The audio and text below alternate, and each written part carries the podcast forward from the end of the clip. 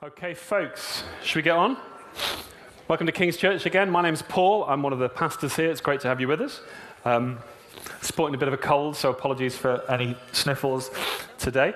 Um, you're going to need to turn in your Bibles to First Samuel twenty-nine. It's in, on page two fifty-one in here if you're using one of these. Um, so, yeah, we're, we're, doing a, we're doing a series at the moment called Sketches. And um, we're doing through the, the book of First Samuel, the life of David, and this is where we land today. So um, I'm going to read. Um, it's quite a long read. Hang in there. It's all good stuff. You need to hear this, so let's go. First Samuel twenty-nine. Now the Philistines had gathered all their forces at Aphek, and the Israelites were camping by the spring that is in Jezreel. As the lords of the Philistines were passing on by hundreds and by thousands, and David and his men were passing on in the rear with Achish, the commanders of the Philistines said, "What are these Hebrews doing here?" And Achish said to the commanders of the Philistines, "Is this not David, the servant of Saul, king of Israel, who's been with me now for days and years? And since he deserted to me, I've found no fault in him to this day." But the commanders of the Philistines were angry with him, and the commanders of the Philistines said to him, "Send the man back, that he may return to the place to which you've assigned him. He shall not go down with us to battle, lest in the battle he became an adversary to us. For how could this fellow reconcile himself to his Lord? Would it not be with the heads of the men here? Is not this David of whom they sing to one another in dances? Saul has struck his, down his thousands, and David his ten thousands." Then Achish called David and said to him, "As the Lord lives, you've been honest, and to me it seems right that you should march out and in with me in the campaign.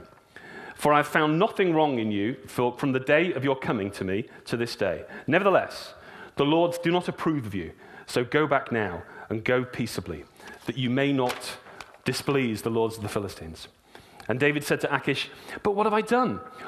What have you found in your servant from the day I entered your service until now, that I may not go and fight against the enemies of my lord the king?" And Achish said to David and said, I know, um, sorry, I know that you and you are blameless in my sight as an angel of God. Nevertheless, the commanders of the Philistines have said, he shall not go up with us to the battle. Now then, rise early in the morning with the servants of the Lord and come with you. Rise, rise early in the morning with the servants of your Lord who came with you, and start early in the morning and depart as soon as you have light. So David set out with his men early in the morning to return to the land of the Philistines. But the Philistines went up to Jezreel. Chapter thirty. Now, when David and his men came to Ziklag on the third day, the Amalekites had made a raid against the Negeb and against Ziklag. They'd overcome Ziklag and burned it with fire and taken captive the women and all who were there, both small and great. They killed no one, but carried them off and went away. And when David and his men came to the city, they found it burned with fire and their wives and sons and daughters taken captive. Then David and the people who were with him raised their voices and wept until they had no more strength to weep. David's two wives had also been taken captive, Ahinoam of Jezreel and Abigail, the widow of Nabal of Carmel. And David was greatly distressed, for the people spoke of stoning him, because all the people were bitter in soul, each for his sons and daughters.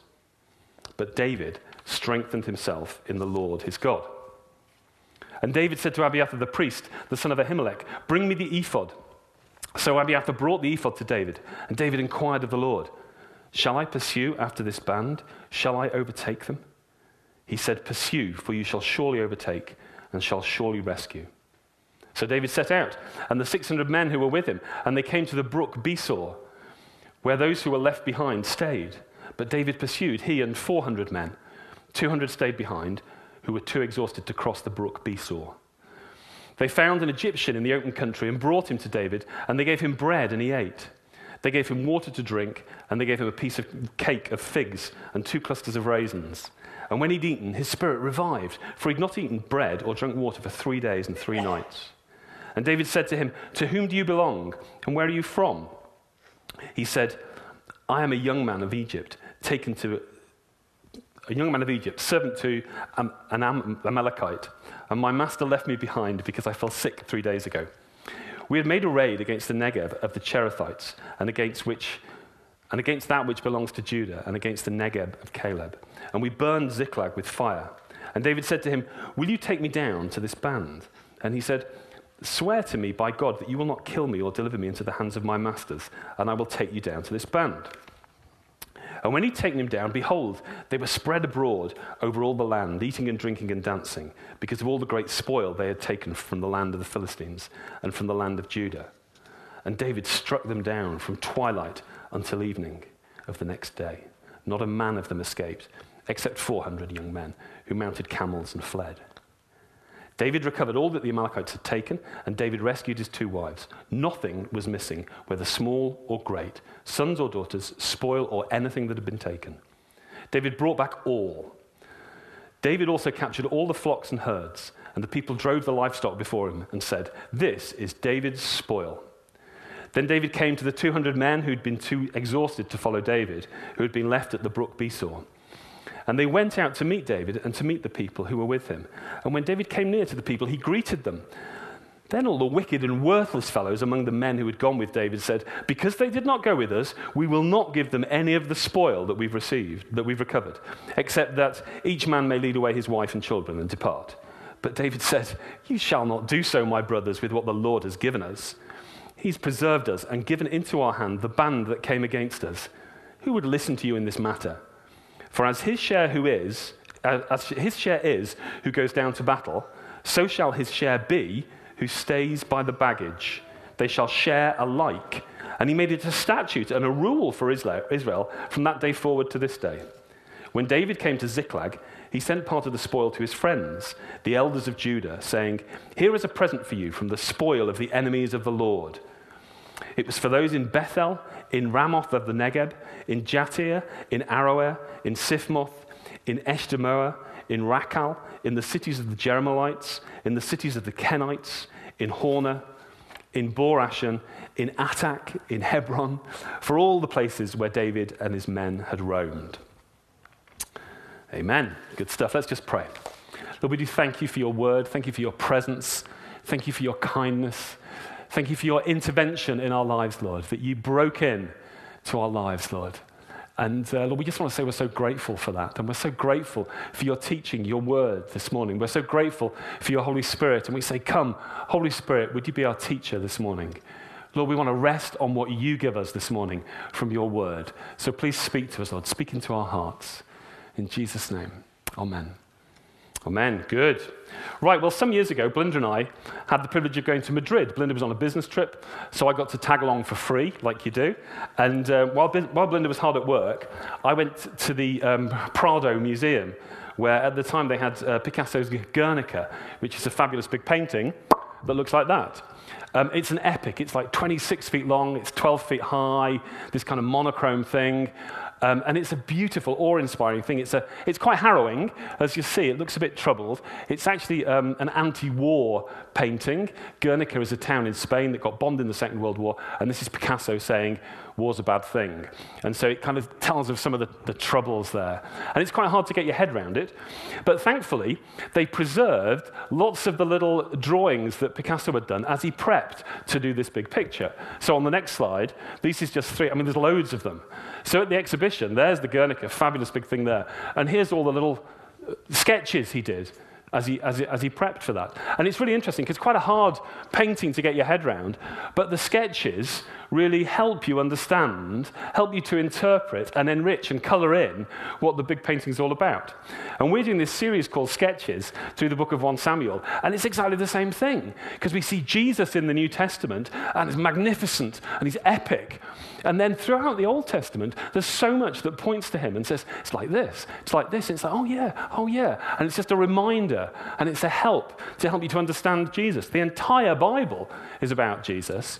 And so this series on Sketches is, is really designed to help us connect all that together and understand more about Jesus and um, appreciate him more. So, today we come to these two passages, and it's a long reading, but I didn't want to miss it, because this is such an epic story that you, you know, we need to we need to be familiar with all of this, don't we? So, um, just to catch you up, um, David's been in this kind of wilderness period, really, for ten years.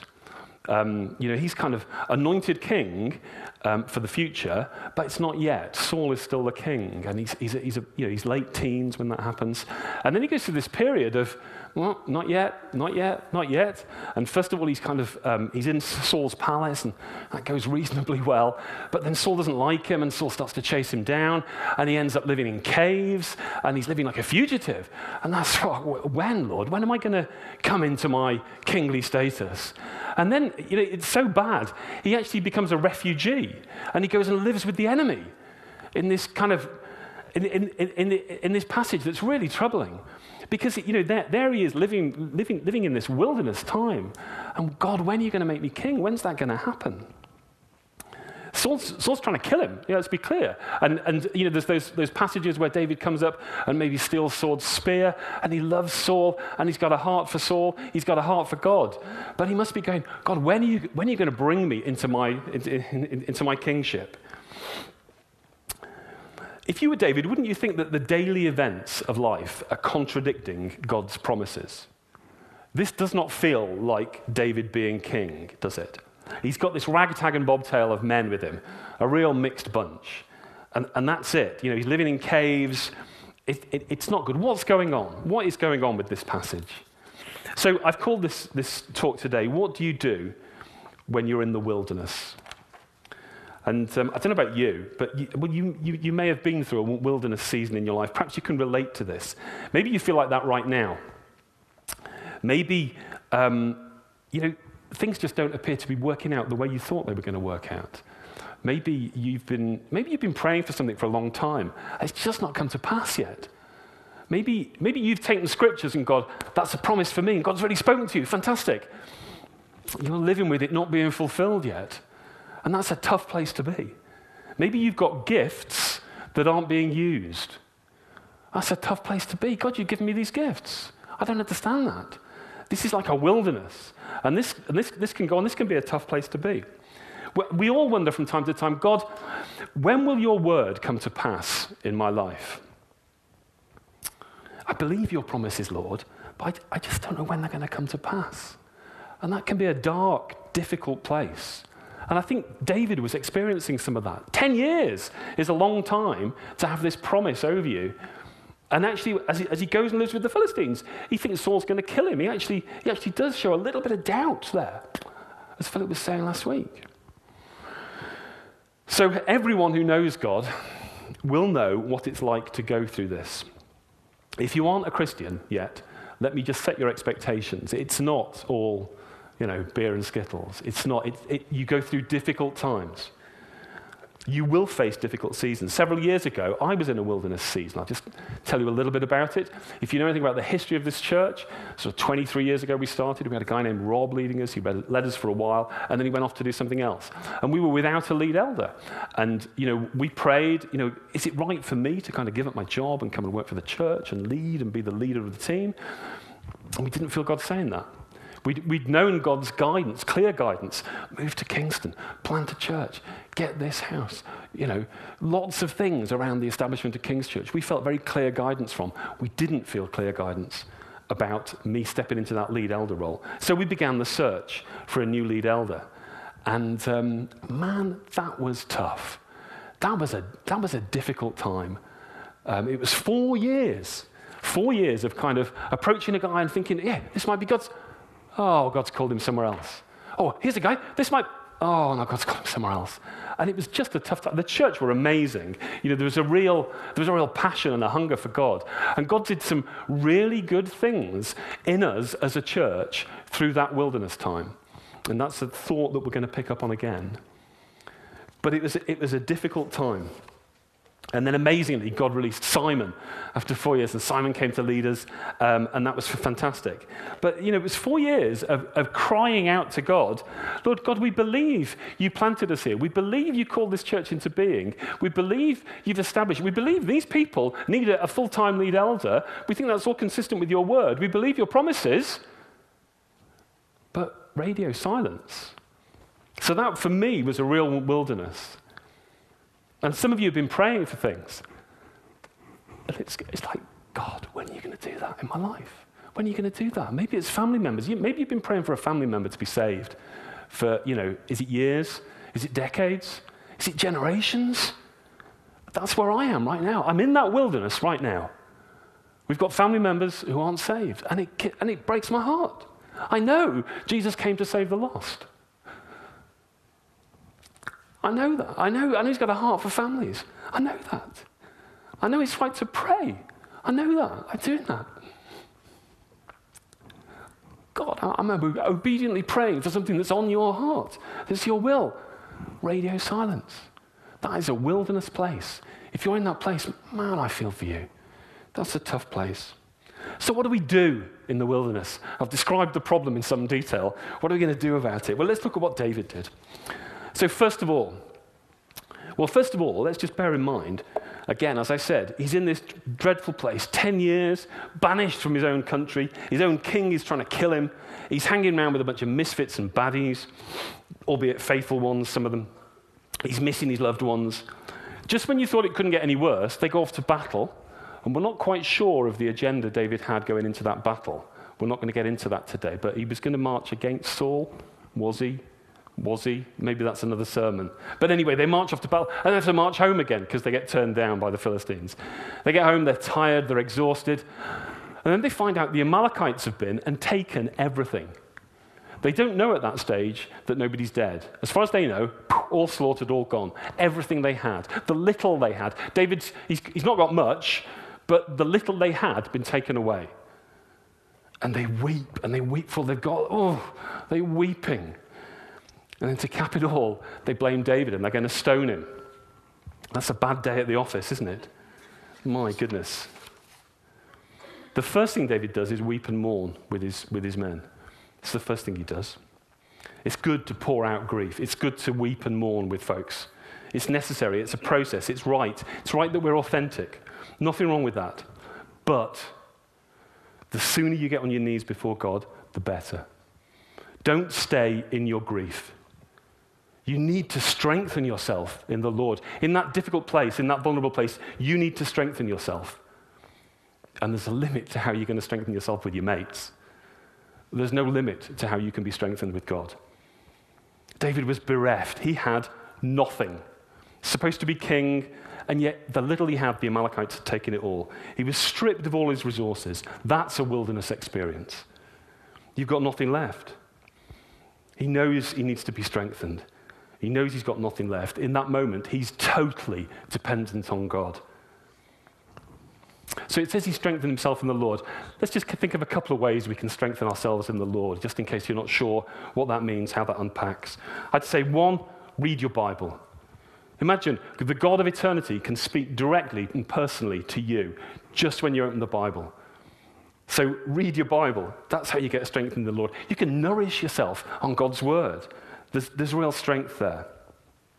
Listen to God when he speaks to you through the Bible, maybe through prophetic word as well. If you get with your mates and say, I'm going through some stuff here. Can we pray? I feel like I'm in the wilderness. Can we pray together? And then, and then God might speak to one of you guys and say, I think I hear God speaking. Here's a prophetic word for you. That's a strengthening for you. What about worship? What about worship? What about getting on your knees before God and just worshiping him? Maybe put a C D on and just go, I'm going to worship you for the next hour or whatever. Just give yourself to worship. There's strength there for you in that dark place. Lots of ways to be strengthened in the Lord. But here's the little thing. Even better than, you know, in the wilderness being strengthened in the Lord is being strengthened in the Lord before you're in the wilderness, isn't it? You don't need to wait till you're in the wilderness to be strengthened. You can do this every single day. Imagine what your life would be like if every day you were getting strengthened in God's word because you were reading your Bible. Every day you're praying and you're going, oh, there's strength for me in this. Every day you know, you're praying for each other and maybe you're getting prophetic words for each other. Every day you're texting people, hey, God said this to me for you today. Wow. Every day you're worshiping. Imagine what your life would be like. Imagine that. Imagine what this church would be like if we were all like that. Imagine that. It'd be amazing, wouldn't it? There's strength to be had there. So, so David acknowledges, first of all, that he, he's totally dependent on God. And then he gets to praying. So let's see how David prayed. He calls over Abiathar the priest, who wore an ephod. So when I was preparing, I was thinking, I wonder what this Abiathar looked like. It's a bit of a moot point because there are no pictures There's, there's, there's no photos of Abiathar. But here's the slide, look. Abiathar the priest. This is, I put into Google, Abiathar ephod.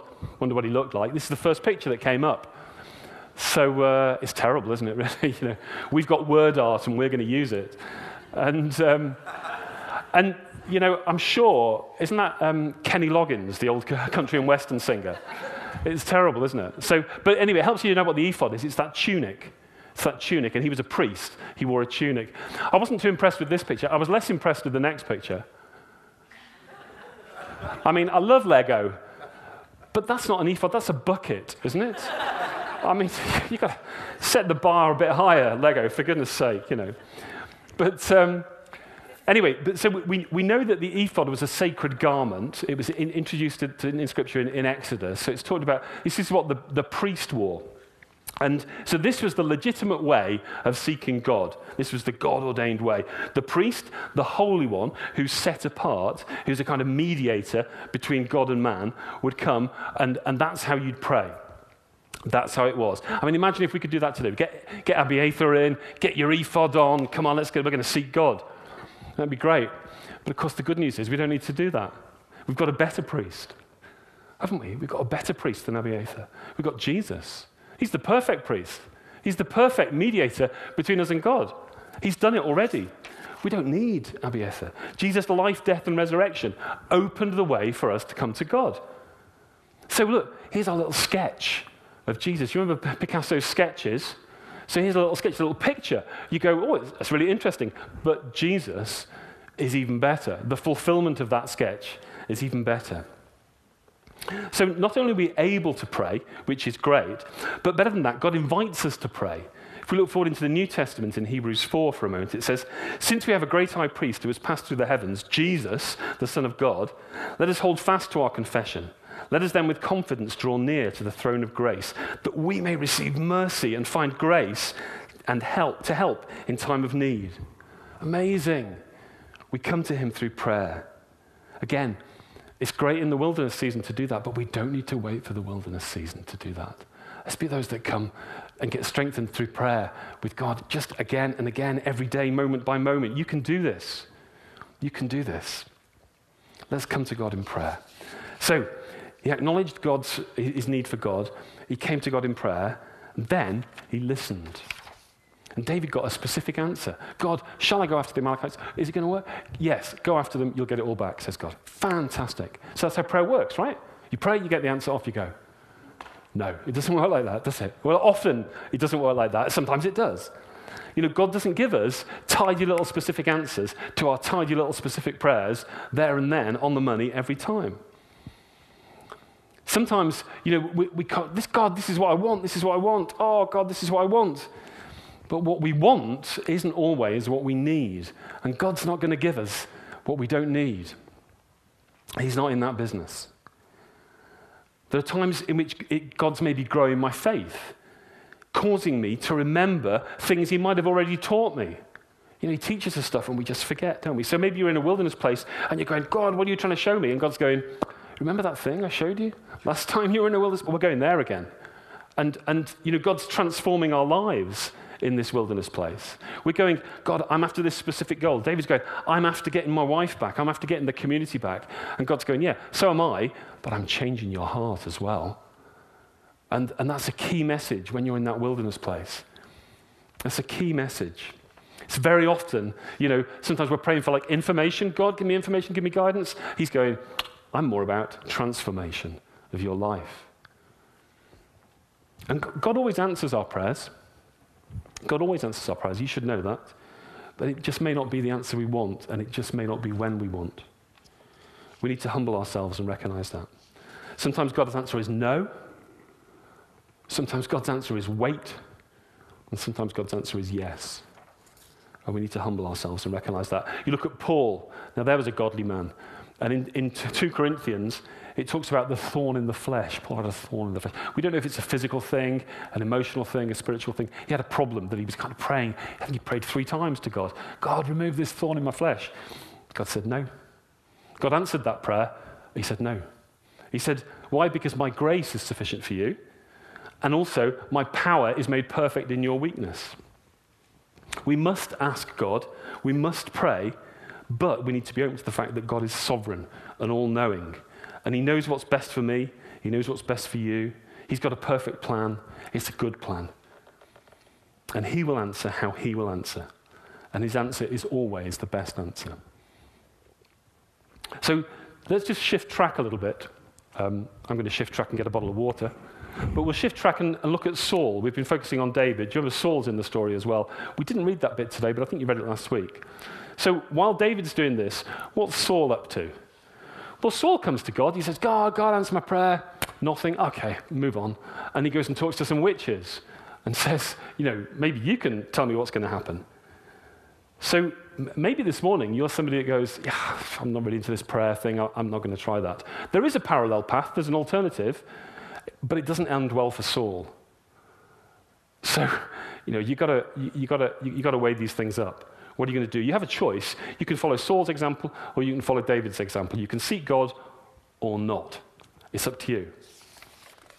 Eugene Peterson wrote in his uh, commentary, In the, in the David wilderness story, we see a person hated and hunted like an animal, his very humanity profaned, forced to decide between a life of blasphemy and a life of reverence and prayer, and choosing prayer. We've got a choice. We've, got, we've all got that choice. So what else did David do?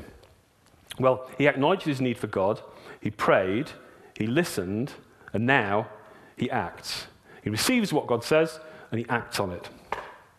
Note, David prayed, and God said, but, God, but David's provision didn't change at the time. He's not well equipped. You know, the little he had's just been taken from him. He's got a bunch of angry, tired, dodgy men to work with. Um, he, he used to be in Saul's palace back in the day. He had infinite supplies of arms, men, chariots, horses, you name it. He was fully equipped. That is not the case now. But he just received and obeyed. And often, a wilderness season is a time of stripping away. You go, oh, God, I've got nothing. I feel like I've got nothing. God. And, and actually, sometimes God wants to make us aware of our own limitations, so that we lean on what he provides. We become more aware of his provision as our provision just erodes. It's a time of stripping, but it's a time of equipping. And God equips you with the things that he would have you have. We lean on him. Wow, amazing. God makes us aware of a lack of resources so that he might, we might come to trust in his resources. Do you know what it's like to say, God, only you can do this? I can't. God, if you don't move, nothing of eternal significance is going to happen here. Do you know what it's like to be in that place? That's a wilderness prayer. That's a desperate prayer. That's a faithful prayer, because you're just trusting on God. That's all you've got. So even though, it, in some respects, apparently David's ill-equipped, nevertheless, he sets out in anticipation of the provision of God, that God's going to give him what he needs when he needs it. And they're tired and they're dispirited, but David's trusting God regardless. He's not caught up in his lack in, in the present. He's caught up in God's, God's word and faithfulness in what God's going to provide and what God's going to do. And he's looking forward to that victory, because God said, yeah, you're going to get it all back. It's a bit like when Jesus returned and um, the, the disciples said, whoa, God, um, look, will you at this time restore the kingdom of Israel? They're kind of in the now. Jesus is back. Come on, bring in the kingdom. Whoa. You know, they want it now. Their planning horizon is about this far, you know. And Jesus is saying, it's not for you to know the time or the season that the Father has fixed by his own authority. But you will receive power when the Holy Spirit comes on you. Wow. So God knows what we need. We're like, God, can we have this thing now? Here, here, now. And God's like, wait, I've got a different plan for you. It's not for you to know that, but I've got the power of the Holy Spirit. I mean, that wasn't what they were asking at all. So these guys set off, not knowing where they were going, but then they met that starving Egyptian, didn't they? And you go, well, that's God's provision. They didn't know where they were going. They didn't know where the Amalekites were. But here's a guy that was just dumped by the Amalekites three days ago and can lead us to them. Fantastic. That's God's provision in action. Amazing. Belinda and I have this thing where we, sometimes when we're praying, we go, God, we're praying for this thing here. We go, God, there's a, God, you might do this, you might do this, here, you might do this. And we're kind of giving God options. It's like multiple choice. God, you want to do A? B? It's up to you. C? And then often God says, no, no, answer D, none of the above. You know, he's got a different, he's got a different solution. I think, it's my need, it's my need, it's my... No, no, no. No, God says, it's this. This is, this is what you need. God's provision. And the Bible doesn't say that we're not going to face tribulation. In fact, it says we will face tribulation. You're a Christian, you will face tribulation. You will go through these wilderness periods. But God's, God's got provision for you. We read in James, it says, "Count it all joy, my brothers, when you meet trials of various kinds, for you know that the testing of your faith produces steadfastness, and steadfastness has its full effect, that you may be perfect and complete, lacking in nothing." Wow, that's a trial worth going through, isn't it? Wow. And as if that's not enough, Philippians four says, "Do not be anxious about anything, but in everything by prayer and supplication with thanksgiving. Let your requests be made known to God, and the peace of God, which surpasses all understanding, will guard your hearts and minds in Christ Jesus." You know, I, I, I want to go through tribulations if I get the peace of God that surpasses all understanding. Do you see how God fully equips you? We're going to skip over this, but back in the day, we, this church looked at Judges, where, where, where God's commissioning Gideon. And it says, "Go in the strength you've got." Gideon was hiding from the Midianites. And he, he's like, he's hiding, literally. And God says, "Go in the strength you've got." He's commissioned him. So, oh, me? I've got, I haven't got any strength. Gideon's got nothing. Me? Go in the strength you've got. That was a key verse at that, in that four-year wilderness for us. God said to this church, "Go in the strength you've got." We've got, got no strength. I feel like we haven't got any strength, God. No, God says, "Go in the strength that you've got." What? Because you've got to fully lean on God then in his provision. It's not about our strength, it's about his provision. And the more mindful we can be of that, the better. Corrie ten Boom, the, um, the, author, the Christian author who was um, a Holocaust survivor, said this: "You will learn that God is all you need when God is all you have." Wow. So the wilderness experience, maybe you're beginning to see it a bit differently. You know, it's a bad thing, but it's a good thing too. It's a good thing too. I'm going to skip some of this because we're just um, running out of time, actually. So yeah, as I said, God's often doing two things in the wilderness for us. We're fixated on, "God, will you get me this victory I'm praying for?" And, and, and God's about that. You know, he hears that. But he's often transforming you from the inside. And that's, that's what you need. Sometimes we don't need the things we're praying for. What we do need is to be transformed by God, don't we? So, just moving on then. Um, So we act. And then the, the last thing I want to bring out is, is about thanking God. So, so David, let's just recap again. He's, he's acknowledged his need for God. He's, uh, he's prayed. He's listened. He's acted. And, and then I believe there's a real thankfulness in his heart. Let's have a look at David's heart. You see, what happens is they come back. They're coming back with all the spoils from the war. And they meet those two hundred guys that were too exhausted to cross the brook Besor. And it says, "The wicked and worthless fellows didn't want to give the two hundred their share of the spoils." What's going on here? What's going on here? Well, there's, I think there's an arrogance in the heart that says, "Yeah, we went to war, we won that, that's ours. Well, David did anyway, we were with David, it's ours. We've taken that." And David's like, "No, no, no, no, no, no, no. That's God's provision. That's God's provision. It's not yours, it's God's provision. Everything we've got is a gift from God." So that pause, in that pause we all breathe, that breath is a gift from God. You wouldn't be here but for God's gift. And David treated the victory as a, as a gift from God to be shared with his people. Everything he had was a gift from God. Everything we've got is a gift from God. And interestingly, this set a new standard in Israel. A clear statement. It says that in God's kingdom, even the tired, even the exhausted, even the broken and the lonely, even the, the heartbroken, the have-nots, will be given grace. That's an equal share for everyone. Not on the basis of what you've achieved, but on the basis of, you're in this community, there's grace for you here. A new king. David's going to be a new king. He's bringing about a new order. Ring any bells? It's a little sketch of Jesus there. New king brings a new order. The last shall be treated like the first. Ring any bells? It's Jesus again. Remember the story of Jesus and the workers in the vineyard? He tells the story where some people go to work really early, some people go to work a bit later, some people go to work quite late in the day. They all get paid the same. It's grace. They all get grace. Paul says of the church, he says we're, we're a body and we're all different parts. We've all got different parts to play. But we all deserve equal honor. That's another sketch of Jesus. So David was shaped by grace so that he comes out of the wilderness battle, not with arrogance and pride and selfishness, but with humility and grace and mercy. And I think that is the foundation of a thankful heart. If he comes out with pride, he's got nothing to be thankful for because he did it all anyway. No, no, it's a gift from God. I'm so thankful, God. Do you see that heart there? God doesn't bless us because of what we deserve and because he owes us. No, despite what we deserve, God blesses us because he loves us and because he's merciful and because he's gracious. So steward all you've got as a gift from God, just like David did. Cultivate a thankful heart.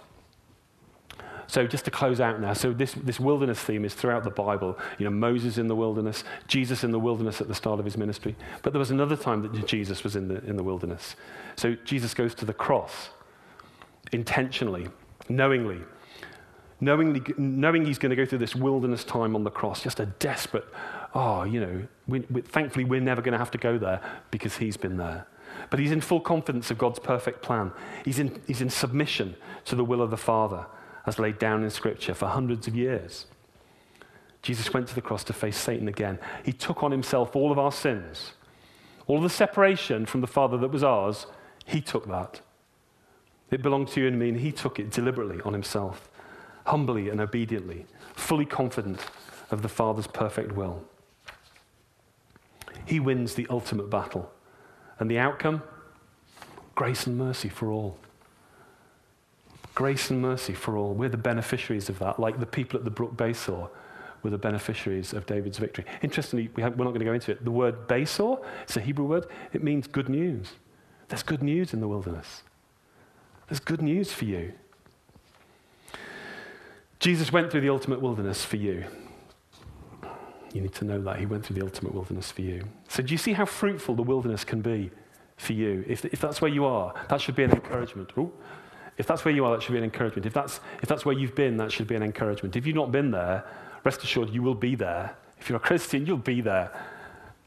But it's okay because the wilderness can be a fruitful time. It's a painful but a fruitful time. It may just be the place where you see all the promises of Jesus coming to pass in your life. You read these promises, oh, when are they going to come to pass? It may be the place where you see them coming to pass. So I'm going to close now and pray.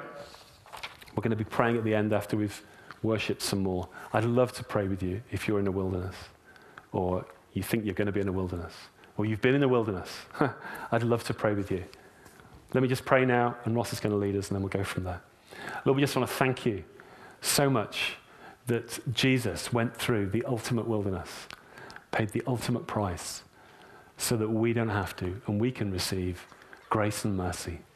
Amazing, Lord.